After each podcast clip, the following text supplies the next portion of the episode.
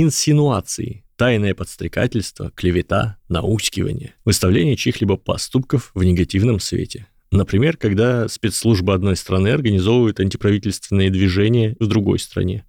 Или когда завистливый коллега нашептывает вашему начальнику, какой вы якобы нехороший. Заимствовано из французского, а туда пришло из латыни, где insinuatio означает заискивание, вкрадчивость. Латинский корень синус, известный нам с уроков математики, означает изгиб, кривизну.